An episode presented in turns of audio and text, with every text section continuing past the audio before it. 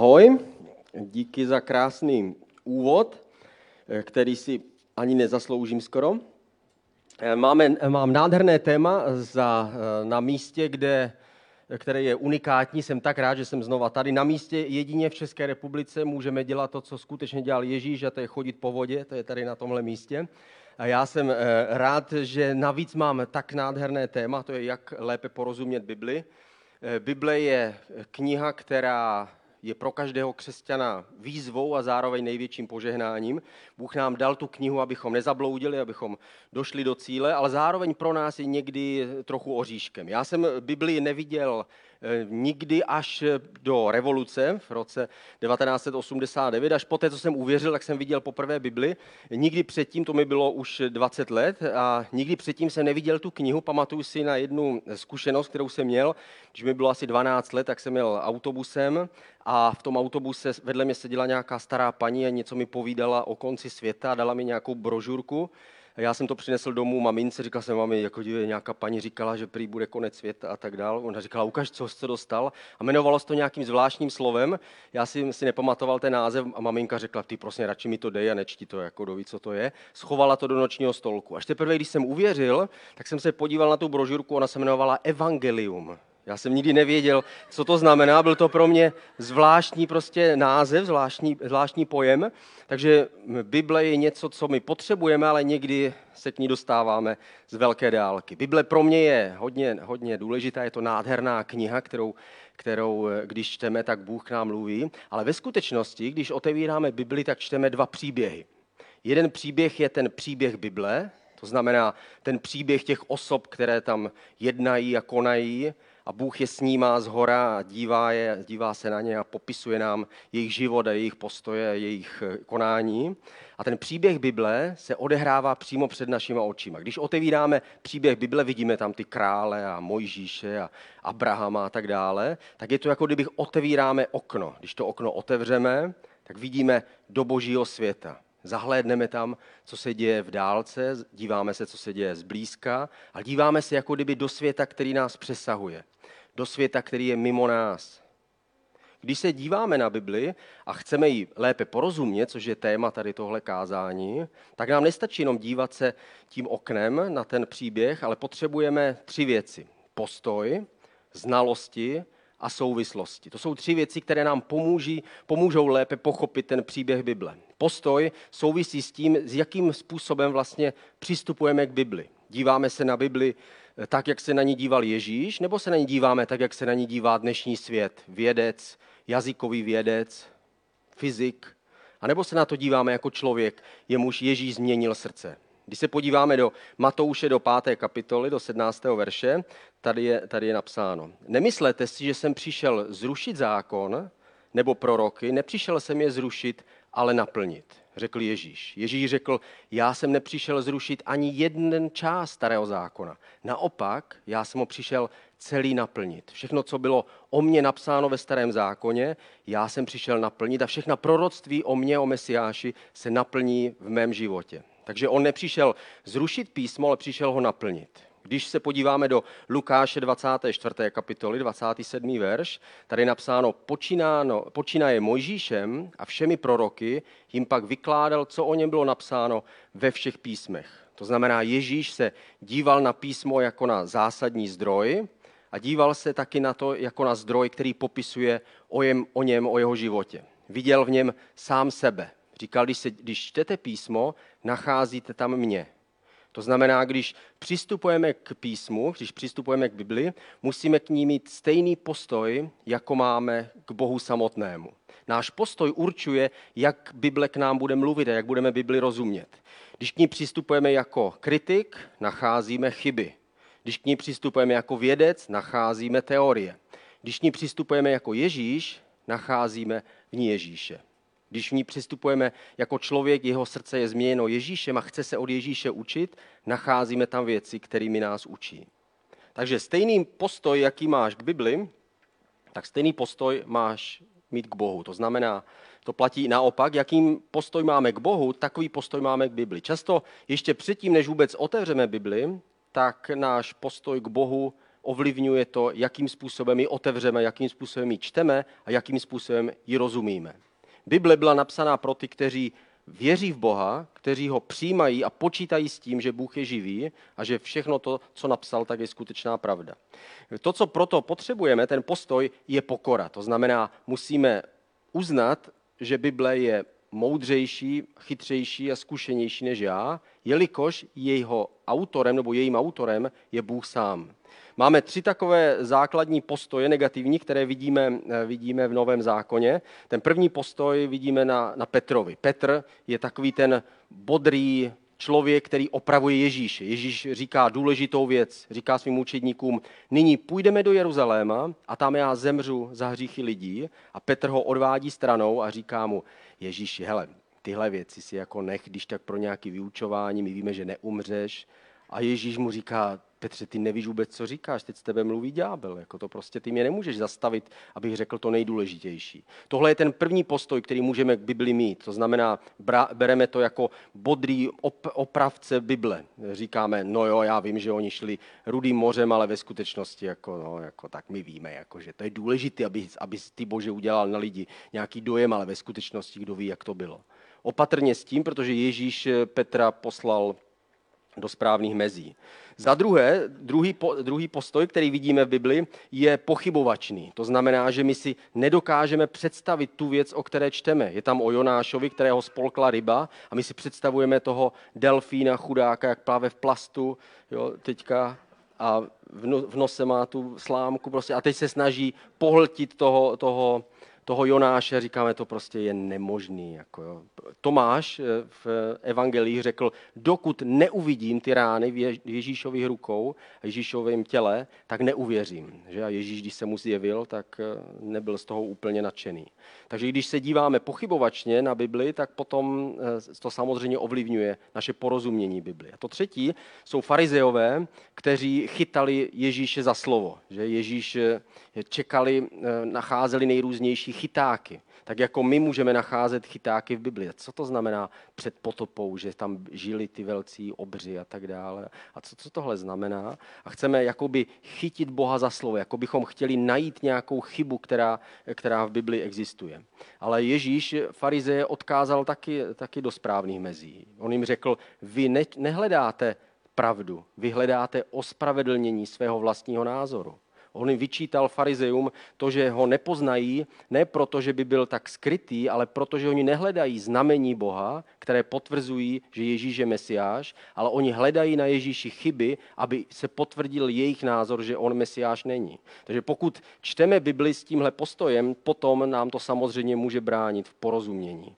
Druhá věc, kterou potřebujeme při, při čtení Bible, je znalost. To znamená, máme Bibli znát aspoň do určité míry nám pomůže, abychom pochopili, o, o co vlastně o co se jedná. V Matouši ve 22. kapitole 29. verš Ježíš jim řekl, mílíte se, protože neznáte písma ani boží moc.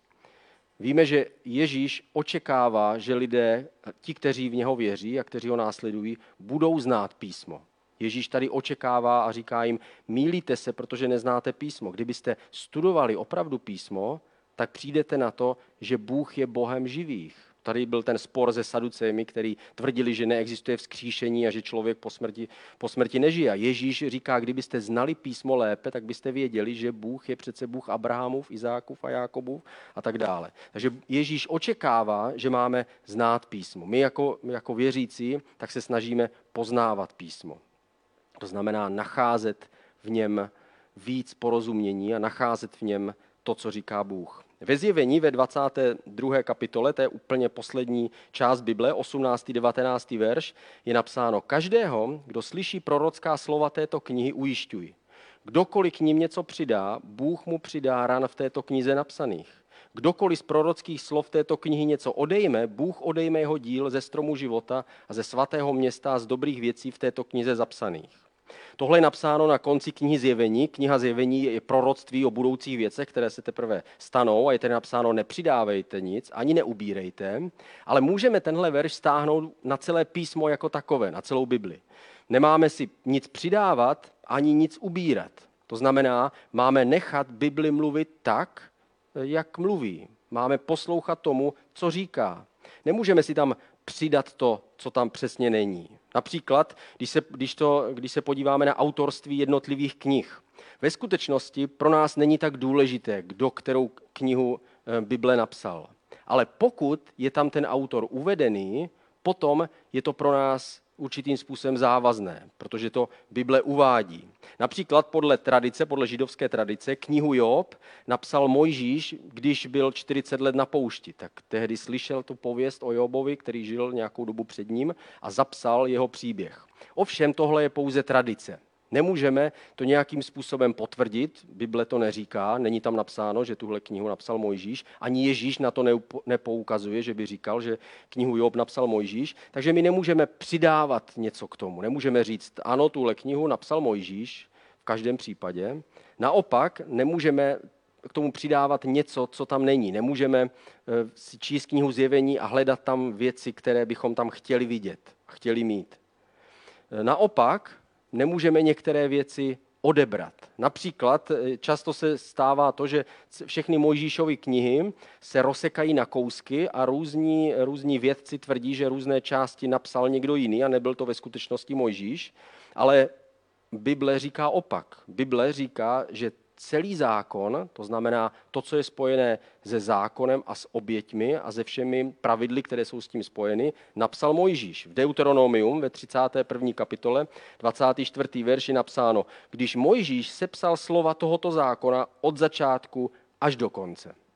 Víme, že nesepsal asi eh, zprávu o své smrti, to asi nesepsal Mojžíš, když se to týkalo jeho smrti, ale víme, že slova zákona se všemi se všemi oběťmi a se všemi ustanoveními zapsal Mojžíš. Pokud bychom tvrdili opak a řekneme, no on to ve skutečnosti nenapsal Mojžíš, napsal to až někdo o 600 let později, tak potom se dopouštíme eh, neúcty a přistupujeme k Bibli, jako kdybychom my sami si mohli určovat, co tam je pravda a co ne. Ve skutečnosti nám je to celkem jedno, kdo napsal královské knihy ve Starém zákoně, jestli to byl skutečně prorok Jeremiáš nebo to byl někdo jiný, protože to tam není uvedené. Ale pokud to tam je uvedené, potom je to pro nás závazné. Je to podobné, jako když čteme právě starý zákon, například v knize Levitikus a Numery, celkem dohromady je tam 78krát napsáno a toto Bůh řekl Mojžíšovi, a teď jsou tam popisované ty jednotlivé pravidla, jednotlivé zákony a oběti. Že Bůh promluvil k Mojžíši a řekl mu to. Je to tam napsáno téměř 80krát, abychom se ujistili, že všechny zákony a všechny oběti, které čteme ve starém zákoně, v Mojžíšových knihách, jsou vydány Bohem přes Mojžíše, takže tomu vyříkáme Mojžíšův zákon texty, které například v těch Možíšových knihách máme, ovšem nám dělají velký problém. Nevím, kdo z vás jste četli všechny Možíšovy knihy, ale určitě se, vy, kteří jste to zvládli, tak se shodujete se mnou, že ty věci jsou tam nějakým způsobem poházené. Tady v tom nám znalost pomůže obrovským způsobem. Možíšovy knihy sice jsou sepsány Možíšem, ty zákony, ale poté, když se dával dohromady ta, ta, ta podoba starého zákona, tak jak to známe, tak Možíšovy knihy jsou sestaveny z různých částí a jsou tam poházeny jak příběh Možíše a Izraelců, tak je tam, tak je tam do toho zasazeny zákony a, a oběti. Někdy je to z toho uděláno jedno velké klubko, které když čteme, tak tomu velice obtížně rozumíme.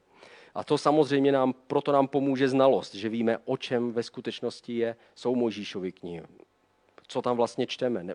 Podobné je o proroci. Když čteme proroky, nevím, kdo z vás přečetl všechny proroky, ale když čteme proroky, tak proroci ve starém zákoně nejsou seřazení chronologicky, ale jsou seřazení podle velikosti. Jsou to nejprve velcí proroci, pak malí proroci. A někdy nevíme přesně, ke komu vlastně ten prorok mluví, v jaké době vlastně žije a co se stane. Například Nahum prorokuje a my nevíme, že za 20 let jeho proroctví se skutečně naplní a Asýrie je zničená. Kdyby to tam bylo nějak uvedené, tak by nám to pomohlo někdy tyhle znalosti nám pomáhají dávat si věci do, do určitých souvislostí. A souvislosti je to posled, je ten, je ten třetí, ta třetí věc, kterou potřebujeme pro lepší porozumění toho příběhu Bible. Souvislosti, eh, to mě vedlo k tomu, abych dal dohromady tu jednoduchou knížku, která vlastně ve skutečnosti patří i sem do Prahy, protože ji vydal Dan. A nádherný obal eh, udělala Kristýna Skokanová což, je, eh, což mi všichni chválí. Byl bych rád, kdyby se věnovali tomu vnitřku, ale co mě k tomu, co mě k tomu vedlo, byl, byly právě souvislosti, protože někdy, když nám unikají souvislosti mezi Abrahamem a křesťanstvím například, tak tehdy hůř rozumíme celé knize, knize Římanům třeba, protože se tam mluví o zákonu, mluví se tam o spravedlnosti, mluví se tam o Abrahamovi a někdy my hůř rozumíme tomu jak to vlastně souvisí Abraham s Mojžíšem. Nebo když nerozumíme Mojžíši a jeho zákonu, tak zase nám kniha Židům dává zabrat. A když ji čteme, tak přesně nerozumíme, co tam vlastně myslí tím vstupem do té svatyně svatých a tak dále, do té nejsvětější svatyně. E, například v souvislosti, proč vlastně Bůh postupoval tak, jak postupoval. Proč vlastně nejprve byl Abraham s nějakými sliby, proč potom se objevil Mojžíš a vyvádí Izrael, proč si vlastně postavili ten stánek, co ten stánek vlastně znamená znamená? A proč vlastně tam mají obětovat zvířata? Co, to, co vlastně, jaký to má smysl? Proč nepřišel Ježíš hned třeba? To všechno my potřebujeme pochopit a tyhle souvislosti, v těchto souvislostech eh, se udržovat a lépe tím vidět vlastně ten záběr, který tam je. Smysl celé Bible je ukázat příchod Mesiáše. To znamená, když čteme Bibli, tak my postupně otevíráme ten příběh a je to jako když se díváme do mlhy. Je to jako když tady na pódium někdo zapomene vypnout eh, stroj na, na dým a začne se kouřit a kouřit a kouřit a my vidíme jenom mlhu a z téhle mlhy se postupně objevuje nějaký obrys. Ve starém zákoně to nejprve je to, je to to, že lidé jsou přivedeni k tomu, že nemůžou sami dosáhnout spasení. To je celý zákon a oběti. Že oběť nám říká, že je potřeba, aby někdo zemřel, aby se to spravilo a potom začíná pomalu, ale jistě vystupovat v prorockých knihách a v žalmech postava někoho, kdo má přijít. Ani když Ježíš přišel, tak eh, židé, kteří studovali písmo, nevěřili tomu, že ten, kdo přijde, bude vtělený Bůh. Byli přesvědčeni, že to bude boží služebník nadpřirozeně zmocněný, který, který jim pomůže. Až teprve později pochopili pomocí na základě všech proroctví, že to vlastně Bůh sám sestoupí k lidem, přijde k ním a zajistí spojení s každým člověkem. Zajistí to, že každý člověk může dneska přes roztrženou oponu, která se tehdy roztrhla při ukřižování, vstoupit k Bohu do boží přítomnosti. A tohle my můžeme lépe porozumět eh, z Bible, když známe souvislosti. Jaké, jaký plán vlastně má Bůh dál? Bůh přišel jako ten, ta oběť, která umírá, jeho krev odpustě, nám přinesla odpuštění hříchů, ale víme, že on přijde znova jako ten, který kraluje a který vládne, o tom je celá kniha zjevení, kdy on přichází jako král, aby vládl a uzavřel celý příběh celého stvoření a otevřel nový příběh nového stvoření, skutečně dotvořeného člověka, do plnosti toho, jak on chtěl od začátku člověka stvořit. Ale co, co čteme v Bibli, druhá věc je, že čteme Bibli jako svůj vlastní příběh. Bibli si můžeme představit nejenom jako okno, o kterém jsem mluvil předtím, ale také jako zrcadlo. Když se podíváme do zrcadla, vidíme tam sami sebe, jaká jsme kočka. Vidíme tam sami sebe, jak vypadáme. Když se podíváme do Jakuba, tak v první kapitole 22. až 25. verš je napsáno. Tím slovem je ale potřeba se řídit. Nenamlouvejte si, že mu stačí naslouchat. Kdo slovu naslouchá, ale neřídí se jim, podobá se člověku, který se vidí v zrcadle, ale když odejde, hned zapomene, jak vypadal. Kdo však zahlédl dokonalý zákon svobody a drží se jej, blaze jemu ve všem, co dělá. Nezapomíná totiž na to, co slyšel, ale naplňuje to skutkem. To znamená, když čteme Bibli, tak nejenom, že my čteme příběh, ale Bible čte nás a my čteme svůj vlastní příběh. Říkáme si, co vlastně, Bože, si pro mě přeješ, co mě chceš ukázat a kam mě chceš vést, co potřebujeme. A samozřejmě můžeme vypadat různým způsobem. Můžeme být třeba rozcuchaní, když se díváme do zrcadla. Podíváme se do zrcadla a vidíme, o, je, já vypadám. To znamená, že potřebujeme nějakou nápravu. Bible k nám mluví poučení a říká, Jirko, je potřeba, abys opravil svůj život v tom a v tom. Je potřeba, aby si lépe dělal to a to. Je potřeba, aby si uvědomil, že v tuhle chvíli ve tvém životě je důležité tohle a tohle potřebujeme poučení. Můžeme taky někdy se podívat do zrcadla a být špinavý. Zjistíme to až teprve, když se podíváme do zrcadla a zjistíme, uh, všude na obličeji něco mám. A stejné je to s hříchem. Někdy čteme Bibli a teprve začneme chápat a rozumět svému hříchu. A jsme usvědčení tomu, co Bible říká. O, já mám všem odpustit. O. A tehdy ten hřích je zjevený. Bible čte nás a čte náš vlastní příběh.